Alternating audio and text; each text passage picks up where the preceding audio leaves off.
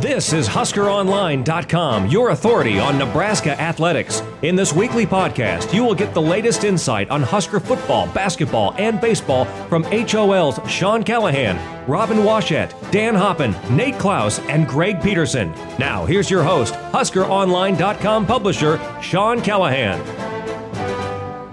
And it's like Christmas morning here at the Callahan household as we get ready to start the HuskerOnline.com podcast as it is the opening day of fall camp here on Thursday, the opening weekend of fall camp. The Mike Riley era now officially about to begin here as uh, we waited a long time. It feels like that Holiday Bowl and the Iowa game were years ago, and Mike Riley was hired years ago. Finally, now we get to see him uh, get a team ready for a game as they get ready for that BYU opener uh, with the practices. I bring in Robin Washut, Dan Hoppen. We'll have Nate Klaus on later in the show.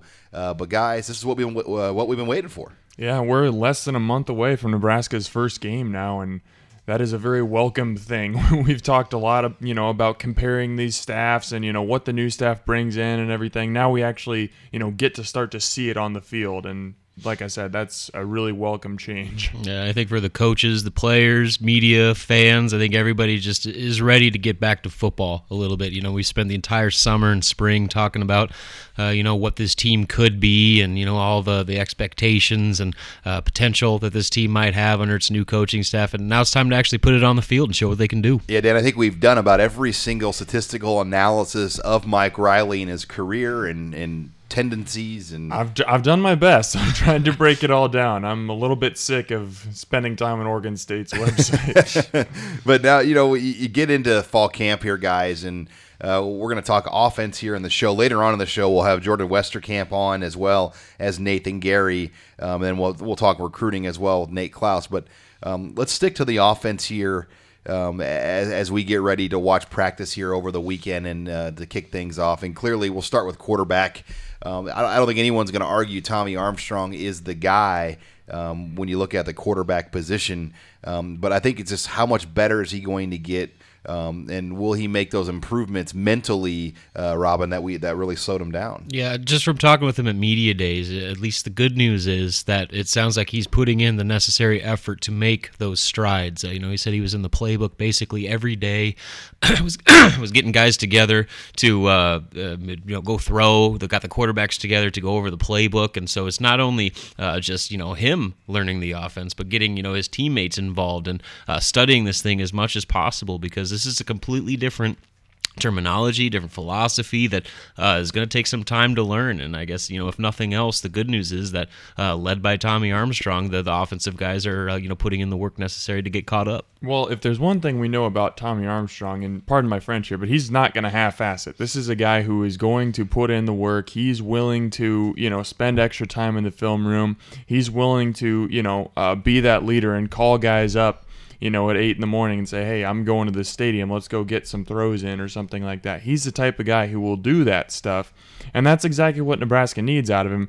Now, he's still going to have to be able to make those adjustments on the field because you look at his numbers from last year, the the 53% completions, you know, some of those rough games that he had, that's not going to be acceptable.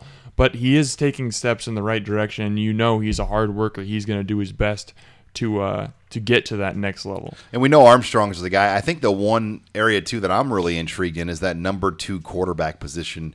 Uh, you know, a year ago, Ryker Fyfe would have been right up in this conversation, but he didn't have a great spring. Um, you know, he was gone for a lot of the summer, so I think it's really a two horse race at this point between Zach Darlington and AJ Bush. And you could argue Darlington may have the edge by what he looked like in the red white game and the end of the spring. And it'll be interesting to see kind of how those guys come together uh, to be that number two quarterback. Yeah, I, I, agree that Darlington had the better spring game, but when you look at the entire spring session before that, it was pretty obvious that AJ Bush was, you know, one of the most up and coming guys in that group. Uh, you know, despite what Mike Riley said about Ryker Fyfe at media days, how he's competing for the number two job, I think the reality is most would agree that, like you said, it's it's between AJ Bush and Zach Darlington, and so uh, that I agree that's going to be an intriguing storyline to watch, and uh, I'm curious to see kind of how they you know divvy up the reps if they're going to continue to uh, get as many of those you know second, third team guys guys involved like they did in the spring, uh, because uh, obviously they're they're going to need to groom those guys just as much as they're going to need to groom Tommy. Yeah, I, I agree with Robin. I mean, as good as Zach Darlington looked in the spring game, this was a guy who whose name didn't really crop up at all. We didn't get the reps until the third week. yeah, probably. until about the last week of spring practice. That's kind of when he started to to get a little bit more of a look. And and it's very important to remember that you know obviously you have to take the spring game with a grain of salt to begin with. But AJ Bush was going against what was essentially the starting defense. Zach Darlington was going against what was essentially the third string defense. So there's going to be um, you Give know, and take there. Yeah, obviously AJ Bush had a little bit tougher um, road to try and get through there. So I think that this is probably a 50-50 battle right now. Whoever plays better over the next three weeks or month is probably going to be that backup heading into the opener. You're listening to the HuskerOnline.com podcast. We're previewing offensive storylines here as fall camp begins here over the weekend. The Huskers will practice Thursday, Friday, Saturday, Sunday, four straight days. Practices will all be at 7 p.m. Open to the media for us on Thursday and Sunday. No access Friday. We're going to be there Saturday, uh, but we don't get to watch practice Saturday. So we'll get to see two of the practices. And uh, guys, the, the running back position. Um, it's you really can't replace Ameer Abdullah. I don't- think we should ever say are they going to how are they going to replace Ameer Abdullah. You don't replace Ameer Abdullah, but what are these other guys going to bring? Um, that that is intriguing. Uh, they've kind of already put Terrell Newby out there out front. Um, but there's a lot of other four star running backs. There's four four stars on this roster, and they all came here to play. One thing I will say, just from listening to Terrell Newby at the press conference the other day, was uh, regardless of what he does on the field, uh, he certainly has been groomed by Ameer Abdullah at the press conference podium. Uh, he was a straight, straightly business guy. Uh, you know, wasn't going to get into any hyperbole about what you know he could potentially be, and you know that he's won the starting job. Uh, he he stuck with his um, you know day at a time mentality, and I think that that work that's kind of shows the work ethic that uh, Ameer Abdullah instilled on him over the years. You know, Terrell Newby made it no secret that he tried to follow Ameer Abdullah uh, in every step and everything he did, whether it's workouts, studying playbooks, you know, practice effort. Uh, so he, he's kind of a, a little mini Ameer in a way, it's just from his mentality standpoint. Now it's up to him to try and replicate that production on the field. And Dan, there's been a lot of talk about Jordan Stevenson naturally because of the timing of how this thing has played out. And I've been on some of these shows um, where people ask me, "Do you think he could win the starting job?" Personally, I don't think that's realistic. I mean, to, to think a guy that hasn't trained all summer could win the starting job. Now, could he have a role? Maybe. Uh, but what are your thoughts on a guy like Stevenson, and could he potentially shake things up? Well, I agree with you. It's completely unfair to ask him to come in and win a starting job. I mean, he's a true freshman who two weeks ago didn't even know where he was going to be playing college football. You know, he didn't have a playbook, didn't have anything like that. So obviously, he's a very impressive kid physically. Um, you know, if you're Wisconsin's top running back recruit. That's a school that has t- churned through some good running They've backs. So done a pretty good job in that. yeah, that says some good things for you um, if they value you highly. So obviously, this is a very talented kid, but and I, I agree with you. He could have a role in this offense, but there are so many different running backs who could have, um, you know, who could earn some carries here in fall camp. So I don't even know if it's a guarantee that he doesn't redshirt this season. I mean, he very well could play right away, but I mean, if he's a little bit behind, Nebraska's got enough runners where they don't necessarily need another running back. And uh, you know, receiver. There's not a lot to talk about um, at this point. I mean, we know the big three who those guys are. Alonzo Moore sounds like he's having a, a good spring. So I'm going to move it right into the offensive line because I do think that's another position on this offense where there's a little bit of intrigue. There's six returning scholarship seniors. Ryan Reeves, Zach Sterup are back off injuries. The new staff didn't get to work with them in the spring, but I, I think they're counting on a Ryan Reeves to maybe be the center. Uh, a Zach Sterup and Givens Price kind of battle it out for that right tackle job.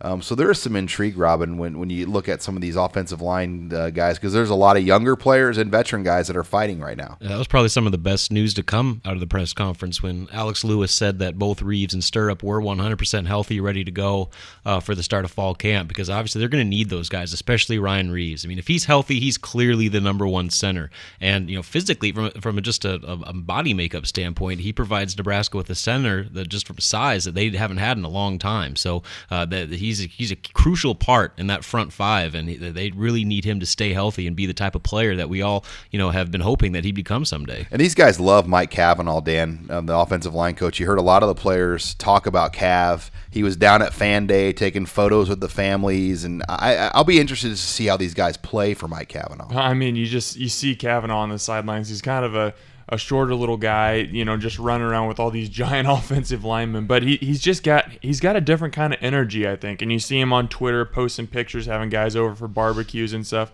I think he's really built a relationship with these offensive linemen. He's made himself a guy that they want to play for, and that's really important with the positional coach. And how about Alex Lewis? I mean, he kind of threw a little bit of a jab at the old staff, saying that they never had gatherings like mm-hmm. that as the offensive line before, and he, he was glad that they were able to get together as a group um, at, at, the coach's house. Yeah, and I think that kind of speaks to a lot of to the, the continuity issues that you had up front. I mean, not only did they have their injury issues, but you know you're having two offensive line coaches that you know there's I'm sure some some riffs of who, who actually is who calls of, the yeah, shots, who, who's who's in charge of that group. I and, agree. And now you got a guy like Mike Cavanaugh who's about the most uh, you know boisterous personality that you can you know get get around, and I think he's really taken control of that room and uh, really solidified uh, probably a lot of problems that the group was uh, facing over the past few years. Yeah, Alex Lewis was throwing a little bit of shade yesterday. I mean, you guys kind of mentioned that, and he also kind of talked about the old strength staff, how on some of their lifting days they would be capped off at what weight they were allowed to lift. They had a set weight and they weren't allowed to go above that.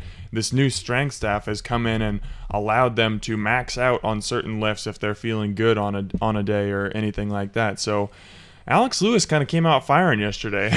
well, guys, lots more to talk about here. We'll continue the show next. We're going to hear from wide receiver Jordan Westerkamp as uh, we get ready here to kick fall camp off.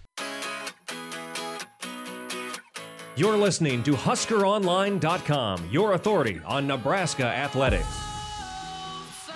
And welcome back here to the podcast. Sean Callahan, Robin Washut, Dan Hoppen, as we get ready to kick off fall camp here over the weekend. Nebraska practicing Thursday, Friday, Saturday, Sunday. They'll take Monday off, but the Mike Riley era officially underway as uh, we are edging closer and closer to the start of fall camp. And one of the key guys uh, Dan and Robin this year for Mike Riley is going to be wide receiver Jordan Westerkamp. And, you know, we both, all of us had a chance to visit with Jordan at the Big Ten Media Days. And there's no doubt, Robin, he's going to, I think, have m- many more opportunities in this offense. Yeah, and you could say that for all the wide receivers, but, you know, particularly a guy like Westerkamp. Uh, you know, we all know about his bond with Tommy Armstrong. You know, they're roommates and, you know, best friends on the team. And uh, we saw that really come to fruition last season. You know, when, when Tommy was in a pinch, he looked for Jordan West camp, and you know for good reason because Jordan came up with some of the uh, most difficult catches we've seen in some time here. So obviously, from a physical standpoint, he is more than ready to take on that workload, and uh, you know pair, pair him next to uh, De'Mornay Pierson-El and Brandon Reilly, and maybe even Alonzo Moore and some of these young guys coming up. Uh, I think that it's going to be hard for defenses to put him in double coverages, and uh, we've all seen what he can do when he has a chance to beat a guy one on one. Yeah, I think it's kind of funny. Um, I, I feel like Westerkamp's almost kind of flown under the radar this offseason. So many people have talked about De'Mornay Pierson-El, and there's no doubt he's going to have a huge role in this offense. Uh, you know, I, I do think Brandon Reilly's gotten a good amount of pub, and he had a great spring. He deserves it, but Westerkamp, man, I think he's probably going to put up the best numbers out of anybody. He runs great routes. He catches everything. Uh, I think he's just going to be an absolutely perfect fit here. I think he gets taken for granted a little bit yeah, too. I agree. Well, let's hear more from Jordan Westerkamp as we caught up with him in Chicago. We're back here on the HuskerOnline.com podcast. Sean Callahan at the Big Ten Media Days in Chicago, uh, here with uh, hometown native Jordan Westerkamp. First of all, we're in your city, man. How's it feel to be back in Chicago? Uh, kind of where it all started for you. Yeah, it's great. I'm, I'm, I'm, glad to be back. Get to see some family members. Uh, get to go home after this. I don't have to get on a plane to go back uh, anywhere. So um, glad glad to be home, and I'm honored to be here representing the Huskers. Now, do you do you like this? I mean, this is 900 media members. You got everybody in college football in Chicago right now asking you everything you could possibly imagine. I mean, what has it been like here uh, throughout the week? Yeah, I, lo- I, love this stuff. I love I love talking to you. You know, everybody. Um, it's, it's a good time. Um, and it's part of the deal, you know. I, I love telling them about, about our about our team, about our program, you know, you know what we've been doing. Um, it's, it's been good. It's been a kind of a hectic day, but uh, know, we've, we've been getting through it, and uh, it's, it's great to see all these these coaches that have came in, all these players. I see familiar faces. You know, got guys from all over the, the conference. So it's, it's, it's been a good deal. I got to ask you, did you have a chance to ever talk with Pat Fitzgerald? I, I know uh, it was funny. He said that his record against Nebraska is one and two. He didn't mention one and three. Uh, he must have forgot about that hail mary. But did you get a chance to, to talk to Coach Fitz? Yeah, I saw him this morning when we were eating breakfast. He, he came right up to me and said, "Hey, what's up? What's up?" I mean, I was real close to them, you know, in high school and stuff like that, going through the whole recruiting process. So it's always great to see him. He's a great guy, a great coach. So, um, yeah, it's always good to see him. Now, your family, they come up here and take in the lunch and then the whole experience? Yeah, yeah. Uh, you know, like I said, they got some rooms here. They're they're they're hanging out. They, they love being a part of it. They've they've been such great support for me. You know, I love those guys, and uh, like I said, they've been to every one of my games, even when I redshirted. So they've, they've been there, always always there for me. Now I understand the players. You guys are going to stay an extra night, and are you going to treat the players to dinner at your house tonight, or? Yeah, I think that's the I think that's the plan. Um, I don't know if we're gonna you know go back to my place or if we're gonna stay down here and go to a restaurant down here, but uh, I'm gonna treat them, show them around, show them the ropes. Your roommate's with Tommy Armstrong. How, how far has he come? I know in the spring it was hard for everybody on the offense learning such a different system, uh, you know, just a different philosophy. How have you seen Tommy progress just over the last few months? Oh, it's it's it's been awesome. He is, uh, you know, he's he's matured more, and just like even over the past couple of years, just as, as a quarterback, he's matured so much, and he's become, uh, uh, you know, his own his own guy, and he's a great quarterback, and he did a great job picking up the new offense. You know, his his position is the hardest to pick up because he's got to know everything. You know, as a receiver, I just got to know what one word means. He has to know eight words on for one play, know what everybody does. He's got to know checks. He's got to be able to read the defense. So he's done a great job with that, and um, um, it's been great to see that. We're joined by Jordan Westerkamp here on the HuskerOnline.com podcast at Big Ten Media Days. Some of the other quarterbacks at the end of the spring, uh, they also came on. AJ Bush had his moments, but Zach Darlington the last couple weeks came on. What have you seen from Zach and AJ here over the summer? Yeah, I mean we have some we have some really good young quarterbacks, and they've been they've been playing their, their tails off, and they've been doing some good things. So, um, um, I mean they're doing all the right things, and they just got to keep you know striving to be better and keep doing doing good things because. Uh, come fall camp, who knows what could happen, you know, with injuries and whatnot. You know, Tommy's our guy. Tommy's our guy, but uh, they, they got to be ready. You know, you hear a lot, obviously, about you and De'Mornay and Brandon Reilly, Alonzo Moore, the kind of the veteran groups coming back at receiver, uh, but some young guys coming in. Stanley Morgan, Levan Austin. Uh, I've heard a lot of guys talk about Stanley Morgan. What have you seen from Stanley here over the summer? Yeah, he's a good player and good athlete. Um, he catches the ball real well. Um, just from doing like cone work with him, he's, he's pretty athletic. So um, it's good to see that of a young guy because um, you know we've lost a couple of guys here, so we're gonna need people to step up. And uh, you know, as a as a wideout unit, everybody as a whole, we're really looking forward to this year. I feel like we can really really shine in this offense. You've got a new coach, Keith Williams, and uh, he confidence not lacking with Coach Williams. He's a very confident, fun guy that seems like a player's coach. Yes. Uh, former NFL players are coming back to work out. Kenny Bell came back to work out with them. Now, were you guys able? The current players, you couldn't work out with those guys, right? Yeah, no, we, we could not work out with them, but we were able to watch. We could just watch. So, um, like we, we would go and watch the wideouts and whatnot, and I mean, it's really cool to see those guys come back because it just shows, you know, how much respect those guys have for Coach Williams. So it's cool to see that. You know, it makes us want to work. Like I see that, I'm like, man. I mean, he really, he must really know what he's talking about. Like I really want to learn from this guy and continue to learn from him. So you know, we're lucky to have a guy like that. And um, it's been a real unique situation, being able to learn so much from Coach Fisher, um, who was a great receiver coach, and now learning from him it's really cool to have so much variety in your game. So it's it's been it's been great. How did Kenny Bell stack up with uh, those NFL receivers? he uh, he's an NFL receiver too, but right, not quite yet. Right, right, right. I mean, you got like James Jones was there, who's James Jones. So um, Kenny did a good job. He did a good job. It's a little bit different uh, for Kenny because he hasn't been working with Coach Williams for um, for lo- for that long. So, um, but Kenny looked good. Looked really good. Jordan Westerkamp here uh, on the HuskerOnline.com podcast. You guys will practice again at night. I know that was something I believe Coach Pelini did as well. As a player, do you like waiting all day and letting the sun go down, going out at seven, or would you rather kind of be an afternoon or morning guy?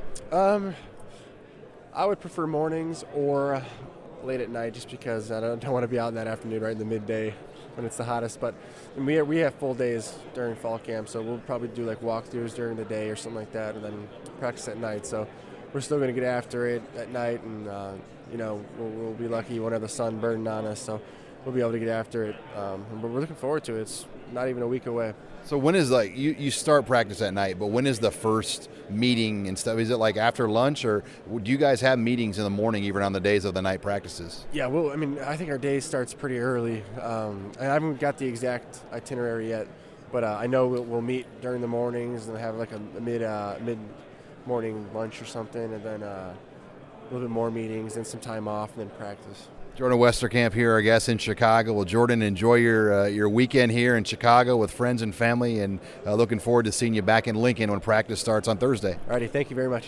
All right, we'll talk defense next here in the HuskerOnline.com podcast. This is HuskerOnline.com, your authority on Nebraska athletics. And we're back here on the podcast as we are getting ready to kick off fall camp. Sean Callahan, Robin Washut, Dan Hoppen. It's Christmas morning here for the Husker Online crew as we've survived another summer. We did it again, guys. Uh, the off season is over, and we are ready to get rolling with fall camp. And uh, we've talked all about the offense. We've heard from Jordan Westerkamp. Uh, let's shift things over now to the defense. And uh, when you look at things, um, Robin, it starts with this new scheme. Um, it's supposedly faster and more aggressive. Um, Josh Banderas kind of gave the money quote. It looks like we're going to be blitzing every play. Um, the reads are less. Um, and Nathan Gerry has said that it's like a high school defense, but he doesn't want to say that because it kind of might be insulting. But he did say it, so yeah. Josh Banderas said the exact same thing, and you know he said that it's like it's uh, you have one job and it's you know read and react. Whereas opposed the other part of that money quote uh, in the previous scheme, he he called it sometimes they got into paralysis by analysis, where guys were thinking so much about what their individual task was and uh, you know not making the right or the, the the wrong read or being in the wrong position because as we all saw over the years, if one guy was out of place or made a, made a wrong assignment, uh, it would result in a touchdown. I mean, it happened time and time again, and that, that was kind of the that was easily the the the the one dark point on Bo Pelini's scheme. I mean, when it was run to perfection, it was as good as any defense out there. But unfortunately, when you're relying on a bunch of college kids to execute that level of defense, uh, it's not going to happen perfectly uh, that that often. And so uh, the the the simplified uh, skeleton, as Banderas called it, of the old defense with, with this new scheme, I think is going to really help uh, these guys pick it up and really master what they're supposed to do, as opposed to guessing on every play. You made a really important point there, Robin. That uh, that Nate Gerry talked a lot about about at Big Ten Media Days, and that's in that old scheme. If one guy was out of place or if he missed a tackle, all of a sudden you're looking at a 20 yard run or you know a busted coverage or something like that.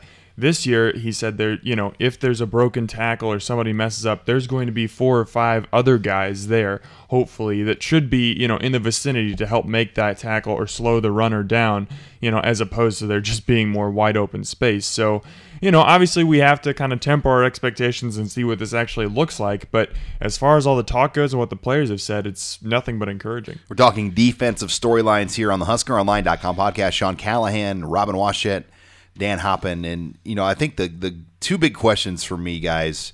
Number one, are they going to get a pass rush off the edge? Uh, this is the first time they haven't had just that bona fide speedy pass rusher. Jack Gangwish and Greg McMullen are solid players. They're not true pass rushers. And obviously, linebacker. I still have a lot of questions naturally uh, because the margin for error is very thin. We're expecting guys like Josh Banderas to come in and play like Josh Banderas was supposed to as a recruit, and you know even um, Michael Rose-Ivey coming off that injury. Yeah, I mean, there, there's no doubt that if this defense is, stays 100% healthy and the guys live up to their potential, they're going to be pretty darn good. But the, the odds of that happening for you know a full season, uh, you know, unfortunately, probably aren't that good. So uh, these guys are going to have to kind of get it together and get get some depth at some key positions, especially at linebacker. But as far as that pass rush is concerned, I think that that probably is what Josh Banderas was hinting at a little bit by saying you're probably going to think we're blitzing on every play.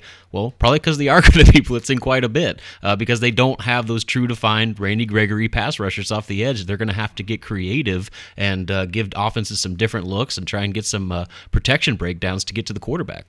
Can they get it up the middle, Dan? That that that's I think what they're going to have to do. Can Maliek Collins and Vincent Valentine a get to the quarterback on their own consistently, or b can they just draw maybe an extra blocker or two to put a lot of one-on-one situations? Because I I envision Jack Gangwish having a lot of one-on-ones. He's not going to get double teamed very often, and those are the situations a guy like Gangwish is going to have to take advantage of. Well, yeah, I mean, I don't think Nebraska is going to have much of a choice. They're going to have to get pressure from those middle two guys that you mentioned, and Kevin Williams, who I thought provided some good pressure last year. But if they don't, I mean, I, am just not sure where it's going to come from because Greg McMullen, he's a great player. He's just not that pass rush type of guy. He's more of an edge setter. He's kind of more end. of a five technique. Exactly, yeah. Um, Jack Gangwish, he plays his butt off. We all know that, but he's pretty inexperienced. He's got half a sack in his career, and there's nobody behind those two that has any kind of experience. So, you know, as it, as you look at this Nebraska defense, if they're going to generate pressure, it's going to have to be from those middle guys, or it's going to have to be off blitzes. You know, if they just had more linebackers, they seriously could play a three-four right now. Oh, absolutely. Because all of their defensive linemen fit the three-four scheme. They just don't have the linebackers to fill the, the, the, the other four spots. Yeah, I think Greg McMullen's got a shot to be potentially a starting three four end in the NFL once he moves on to the next level. You level. got your nose guard and Valentine. Collins definitely could play a five. Oh, yeah, uh, no doubt. Gangwish could. I don't know if Gangwish could play a five, but he. I mean, he'd fit that role still. Mm-hmm. Well, the good thing about Gangwish, you know, the, the one thing he commented on was that this new scheme that we were talking about really fits his skill set so much better than the old system, and that, uh, you know, uh, he's kind of known as, as the wild man out there, and he referred to this as a pin your ears back and go kill somebody type defense. So if anybody is going to benefit from this change of uh, defensive approach, it might be Jack Gangwish. I love how he's just not trained. I mean, usually a lot of these fifth year senior guys have been through the media ringer and Yep. they're overly careful. Not Jack Gangwish. I mean, he he speaks from uh, the heart when he's up there. I hope he keeps it up all season long because he's gold. Sean Callahan, Robin Washut, Dan Hoppen. We're previewing defensive storylines here on the HuskerOnline.com podcast for fall camp. And, you know, I, I want to shift over to newcomers. I, I do think there are a handful of guys, and I'm just going to throw a couple names out there. Aaron Williams, number one, um, and Dedrick Young. I think those are the two freshmen that probably stand the best chance. But looking at like Antonio Reed yesterday, I mean, there's some pretty physically and fresh, uh, impressive freshman guys on this defense. That's the great thing about the way college football is nowadays that you know you no longer need freshmen to come in and adjust physically most of the time. If you're recruiting the right athlete, they're they're ready to play from day one. And you know from the people that attended Fan Day and saw the freshman lines, uh, you you can see that. I mean, some of these guys are put together like you know 22 year old men, and so uh, I certainly think that there's a, a handful of impact guys in that in this incoming freshman class, and I think you know, but Dedrick Young is not only going to play, he's got a chance to start. He start. could start, I yeah. mean, Oh, yeah. he he was ex- exceptional in spring ball, just you know for being an early enrollee freshman, and now that he has that experience on top of a full summer of strength and conditioning, I think he's going to look like uh, the real deal this fall. Well, heck, who knows? I mean, Byerson Cockrell comes into fall camp. He's coming off an injury. Mike Riley said he should be good to go, but you just got to remember stuff like that happens. Stuff like that crops up, and I think he's definitely next in line for playing time. And but uh, you know, you look especially at that linebacker position. You mentioned Dedrick Young already, but you know, don't rule out guys like uh, Mohamed Barry or maybe even an Adrienne Talan or Tyrin Ferguson. or Tyrin Ferguson. I mean, just the lack of depth at that position is going to give those guys a chance. That's why I think you look at guys like Eric Lee, maybe an Avery Anderson. Those guys might be more talented overall, but corner is so crowded. Yeah. And defensive line as well. I don't think any of those guys are ready yet. I- I mean, the Davis twins maybe could be ready, but redshirt them, let them develop, learn behind Collins and Valentine. And I think you'd say the same thing with DaiShon Neal. I mean, that's a guy who could potentially get pushed into service, but I think ideally you'd want him to spend a year in the strength and conditioning program, learning things. Yeah, because they're really counting on freedom uh, to come in there and, and be maybe that third defense. And Ross Dzuris. Yeah, don't, don't leave out Ross. And uh, his dad, Bob, I'm sure listening, uh, HOL member and head coach at Plattsmouth. But yeah, Ross is kind of the poor man's Jack Gangwish in a lot of ways, where, you know, an in state kid, hardworking, um, and he could be next year's Jack Gangwish. Well, yeah, if, if you look at Jack Gangwish at this point last year, it's exactly Ross Dzuris' situation. I mean, he's a walk-on guy. How about that mustache? he's got a heck of a mustache. If, if we were going just off facial hair, he'd be a Rollie, starter. Rollie Fingers would be proud of that. but yeah, I'm looking forward to, to seeing kind of what he does and, and freedom because they'll be your top four defensive ends um, ahead of Joe Keels and AJ Natter and some other guys right now. But uh, we come back, we're going to pick up our conversation. We have Nathan Gerry coming up as our special guest here on the HOL podcast. This is HuskerOnline.com, your authority on Nebraska athletics. Talking defense still here on the HuskerOnline.com podcast as fall camp begins to open here over the weekend. Huskers will practice Thursday, Friday, Saturday, Sunday, and make sure you are on HuskerOnline.com for the entire weekend as we will have blowout wall to wall coverage of fall camp. Everything from practice breakdowns, practice observations, photo galleries, video reports, um, as much coverage as you're going to get anywhere, as we will have uh, up to five to six people at every practice representing HuskerOnline.com, bringing you the best coverage here as we kick off the Mike Riley era. And uh, as I bring back in Robin Washut and Dan Hoppen, one of the key players uh, for this Mike Riley era will be safety Nathan Gerry, who a year ago uh, we didn't even know he was going to start until Leroy Alexander, um, you know, failed his drug test, and Nathan Gerry kind of moved into that role. And not only did he start, he was arguably the best defensive back they had on the team. Oh, I, I think without question, he was the best defensive back. He was second team All Big Ten. And so many people have focused on how this new free flowing defense is going to help out the linebackers like Josh Banderas, or maybe, you know, we talked about the defensive ends and Jack Gangwish.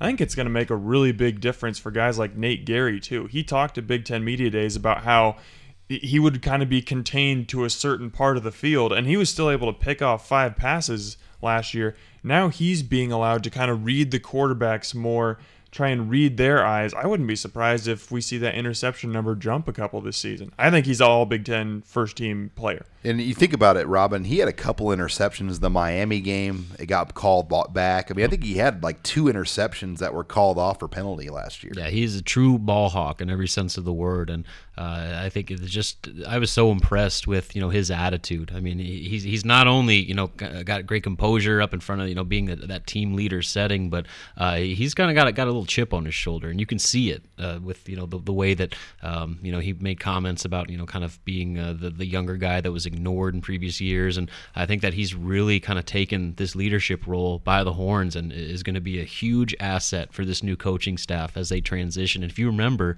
back in spring, Mark Banker actually, you know, made made a comment. You know, he was kind of getting after Nate for not making a play in, in just a, a normal drill. And Nate's kind of like, why are you getting after me? And he's like, and Banker says, it's because you're Nate Gerry, and I know that you can be great. And so the, the coaching staff realizes what they have in him, and they're going to do everything to get to maximize his potential. Well, let's hear more from Nathan Gerry as I caught up with him in Chicago at Big Ten Media Days. Nathan, first of all, what's this experience been like for you? Almost 900 media members here in Chicago, asking you probably about everything you can imagine. Uh, it's nice, uh, you know, finally getting that uh, football atmosphere back in it, um, kind of getting the, the football groove again. It's nice knowing that fall camp's around the corner, so uh, it's nice to just to sit down and talk football again. Craziest thing you've been asked today? What what the craziest thing I've been asked is what's the craziest thing that's probably happened to me, and that was probably when I cut my finger off in second grade.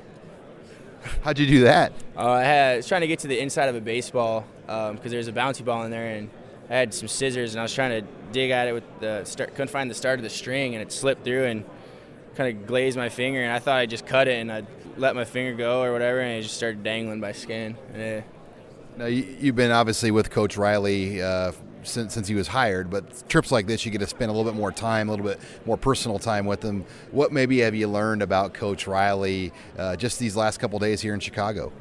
Uh, he he's the same person always. You know, where whenever you see him, if you see him out in the streets or you see him downtown Lincoln, he's just he's gonna be the same person in the in the meeting rooms. And uh, you know, that's one thing I really enjoy is that um, the way he goes about his day and the way he approaches his business. Um, it's always the same, and that's just one thing as a player. He's a player's coach, so that's one thing that uh, I enjoy. Nathan Gerry, our guest here on the HuskerOnline.com podcast here in Chicago at the Big Ten Media Days. Nate, when, when you go back and kind of reflect on your road from Sioux Falls to Nebraska, uh, did you ever think it was going to come this fast? Because obviously, guys in South Dakota don't get the notoriety and the recruitment attention. Uh, no, I didn't know it was going to come this fast. Um, you know, I just kind of growing up, it was just one of those things that you don't see much coming out of South Dakota, and um, that's just kind of one of those things that you want to be that guy to be able to overcome that obstacle. And uh, you know, I was thankful enough to um, get the opportunity under Pelini to come play for Nebraska, and um, I'm just I'm just humbled, and I'm, i never thought I would be at the Big Ten Media Days ever in my life, but uh, you know, I've had a great time here so far. Now, there's a teammate at your former high school that Nebraska is heavily recruiting right now. Matt Farniok, four-star offensive lineman, has a lot more. I mean, probably the most offers I've ever seen on a South Dakota guy. What do you think Nebraska's chances are of landing him? I think the chances of getting Matt are probably pretty high. I think uh, Matt really enjoys the, the, same things that I enjoy, just because I know Matt as a as a friend. Uh, you know, I played with Matt and uh, played with his brothers as well, and my brothers play with him. We, families know him, so um, I think that Nebraska has a good chance of getting him, but like you said, he does have a lot of offers and opportunities, and um, you know, his parents are going to let him make the decision where he wants to go and what he feels best at. Go back to the defense. So we're talking about the new transition of the Mark Banker. Uh, how far have you come since the spring, and, and, what is your comfort level going into the season with a new defensive system?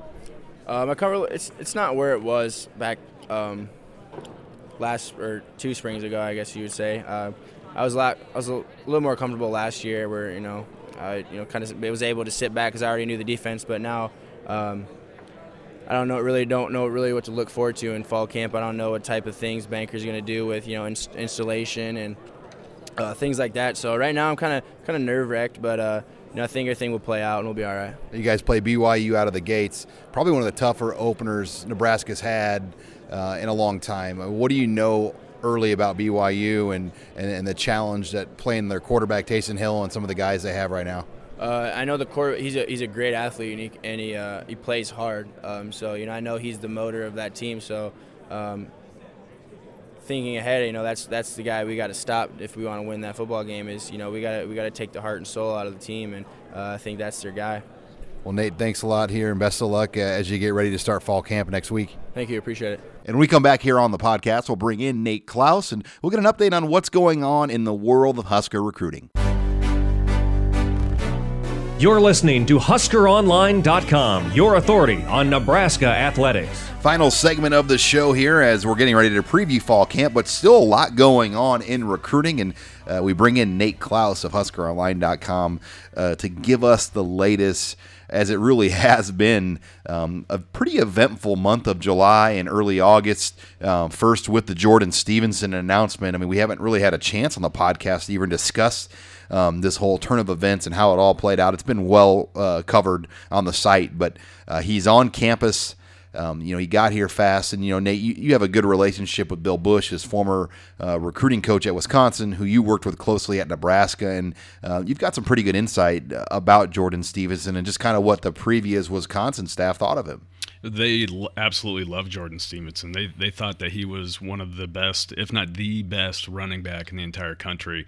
Uh, and when they landed his commitment, uh, I mean they, they, they basically threw a party uh, when when they got that, and and it was purely because of Bill Bush. You know, a lot of teams uh, kind of you know steered clear of Jordan Stevenson because he had a lot of work to do a- academically, but uh, Bill Bush, you know, went in um, with a plan, put that plan together uh, to get him qualified, and really stayed with him every step of the way. And, and you know, I've seen him in action, and, and when um, when he's wanting to get a kid qualified, uh, it's almost overbearing. But but he knows every move, he, and and he has a relationship with all the teachers, the counselors, everyone in school, uh, and he knows um, you know every assignment that's due and and everything. So uh, Bill Bush absolutely played a large role in, in getting him qualified, and um, you know he couldn't get into Wisconsin for whatever reason, uh, but the Huskers come out big, uh, land a very big commitment with Jordan Stevenson. Well, and it's something I we were, I was able to talk at media days with a group of media reporters to Barry Alvarez, the Wisconsin athletic director, just about the admissions battles they have there, and I, I guess they've changed it.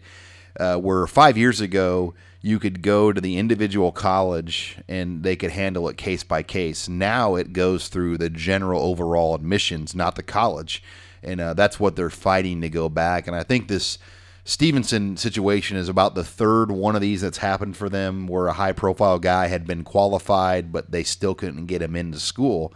And if you're trying to beat Ohio State and beat Nebraska and beat Michigan and beat Michigan State, that's a bad deal. I mean, you need these kinds of guys. I'll be curious um, if Wisconsin's going to kind of revisit that here for next year. They've got to, and and that's part of the reason why Gary Anderson left in the first place because you know they went into that uh, that you know situation thinking that they'd be able to recruit junior college players and and get some borderline guys in, and well, it turns out that that they couldn't get any junior college players in, so they had to pull out of that market.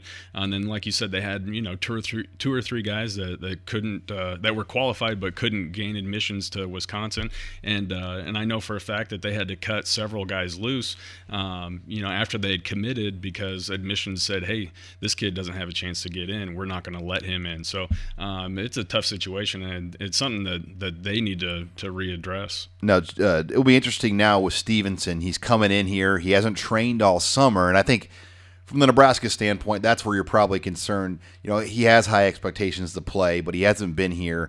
Um, but he's athletic 40 inch vertical, 4 4 speed, 10 5 in the 100 electronic. He has all the physical tools. I just wonder, Nate, if they can get a role for this guy early on or if they're going to have to redshirt him.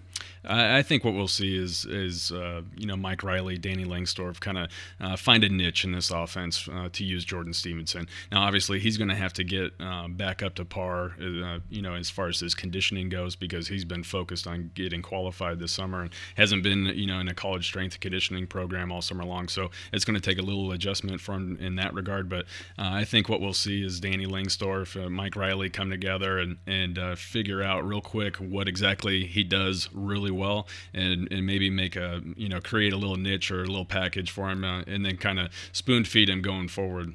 Sean Callahan, Nate Clouse here. We're talking recruiting storylines as fall camp begins here over the weekend here on the HuskerOnline.com podcast. And one of the guys and everyone's still watching is quarterback Terry Wilson and what's going to happen with his recruitment. Um, he's moved his visit up, I believe, Nate, to the South Alabama game now. Is that correct? He's visiting Nebraska for South Alabama. Was going to be coming in for the Wisconsin game, but actually, uh, that now that is going to be the weekend that he visits Oregon. So, in the BYU game, are they as of now? Are there any officials coming in at this point? A couple kids, uh, but they're they're commitments at this point in time. Now, the big uncommitted player that is you know kind of targeting to come in that weekend is uh, five-star linebacker Mike Juarez out of California, the rated the number one overall player in the state of California. Uh, soft verbal commitment to USC has a very strong relationship with uh, with Trent Bray and is excited uh, to get up here, uh, you know, for that visit. Um, hasn't been set in stone yet, but look for that to happen. But back to Terry Wilson, so he'll be coming to, to Nebraska, South Alabama game. Still plans to visit Oregon in in October. Um, it will be, um, I, I believe, yeah, October 9th. What's your read on the situation? I mean, is Oregon truly interested in him as a quarterback or an athlete, or I mean, is this Scott Frost trying to troll Nebraska a little bit here? I mean, what do you think, though? I mean, what's your read on the whole situation? Well, I'm more concerned about it now than I was you know a month ago or or even especially two months ago when he first got the offer um, you know heading into into June. So um, you know I th- absolutely think that Oregon wants him as a quarterback. I, I, think they they see him as a as a player that uh, fits their system uh, extremely well uh, and that they maybe overlooked uh, to begin with. And and I, as as you know time has kind of progressed he's developed a really good relationship with Scott Frost. And you know, one thing that I think is kind of going uh, unnoticed or that something that people aren't talking about is um, I, I, guarantee you Scott Frost has said to him, hey, look, coming out of high school, I was a real athletic quarterback. Uh, I thought that I was uh, going to be able to go to a pro style offense. Play for Bill Walsh. Yeah, go to a pro style offense uh, and be be a passer. And it just didn't work out for me. It didn't fit. It didn't fit what I did well. Um, you know, so then I, I transferred to, back to Nebraska. Was able to be use my my athleticism as a quarterback um, in a system that fit my my true skills, and I won a national championship. I promise you uh, that that he has kind of laid out that experience. Said, hey, look, I know what you're going through. Uh, come to Oregon. Um, we just had a Heisman winner, and uh, and we, we're going to be fighting for national. Well, and he's competitive too. too. I mean, mm-hmm. he wanted the Nebraska oh, job, yeah. and I'm sure that plays into it guys from 50 miles away got the job that he had a lot of success against, mm-hmm. and that didn't sit well with Scott. I mean, I, I know that. So there, there has to be a little bit of competitive drive to say, hey, you know, I can still I can take guys from um, these guys, and, and it'll be interesting to see um, as we wrap the show up here, Nate. Any other um, briefly here, uh, just other visitors. I know Steven Smothers visited, uh, but has already committed to West Virginia. so. Yeah, you had a couple visitors this past week. Uh, Mulbah Car, a running back, linebacker out of Austin, Texas, who's a tremendous athlete, uh, visited, and I, I, think Nebraska is, you know, uh, in great position with him. Steven Smothers, the four-star wide receiver out of Maryland, uh, spent four days at Nebraska. visit went extremely well. had planned to, to come back for an official visit, but the day after he heads back home to Maryland, he pulls the trigger for West or uh, West Virginia. So, That's like the record for. I've never heard of a four day unofficial. Yeah, that's it was uh, yeah one of the longer unofficials that that, uh, that I've seen for a very long time. It's a lot of money they spend. Well, yeah, it's, it's extremely uh, you know expensive to, to do something like that. So uh, then that's why the timing of the West Virginia commit um, was a little was a little strange to me. Uh, you'd think that uh, he would have spaced that out a little bit longer, especially since I know we had a great time in Lincoln. Well, Nate, looking forward to fall camp and uh, reading the practice observations from you and uh, the other guys here on the staff as uh, we get ready to kick things off here over the weekend. Absolutely, and there's going to be a lot more visitors uh, coming forward too, so it should be a good time. Well, that wraps it up here for another edition of the HOL podcast. We'll obviously have much more next week's show as we'll have a full week of practice underneath our belts to talk about here. But thanks again for joining us here on the HOL podcast. Thanks again for joining us this week on HuskerOnline.com, your authority on Nebraska athletics.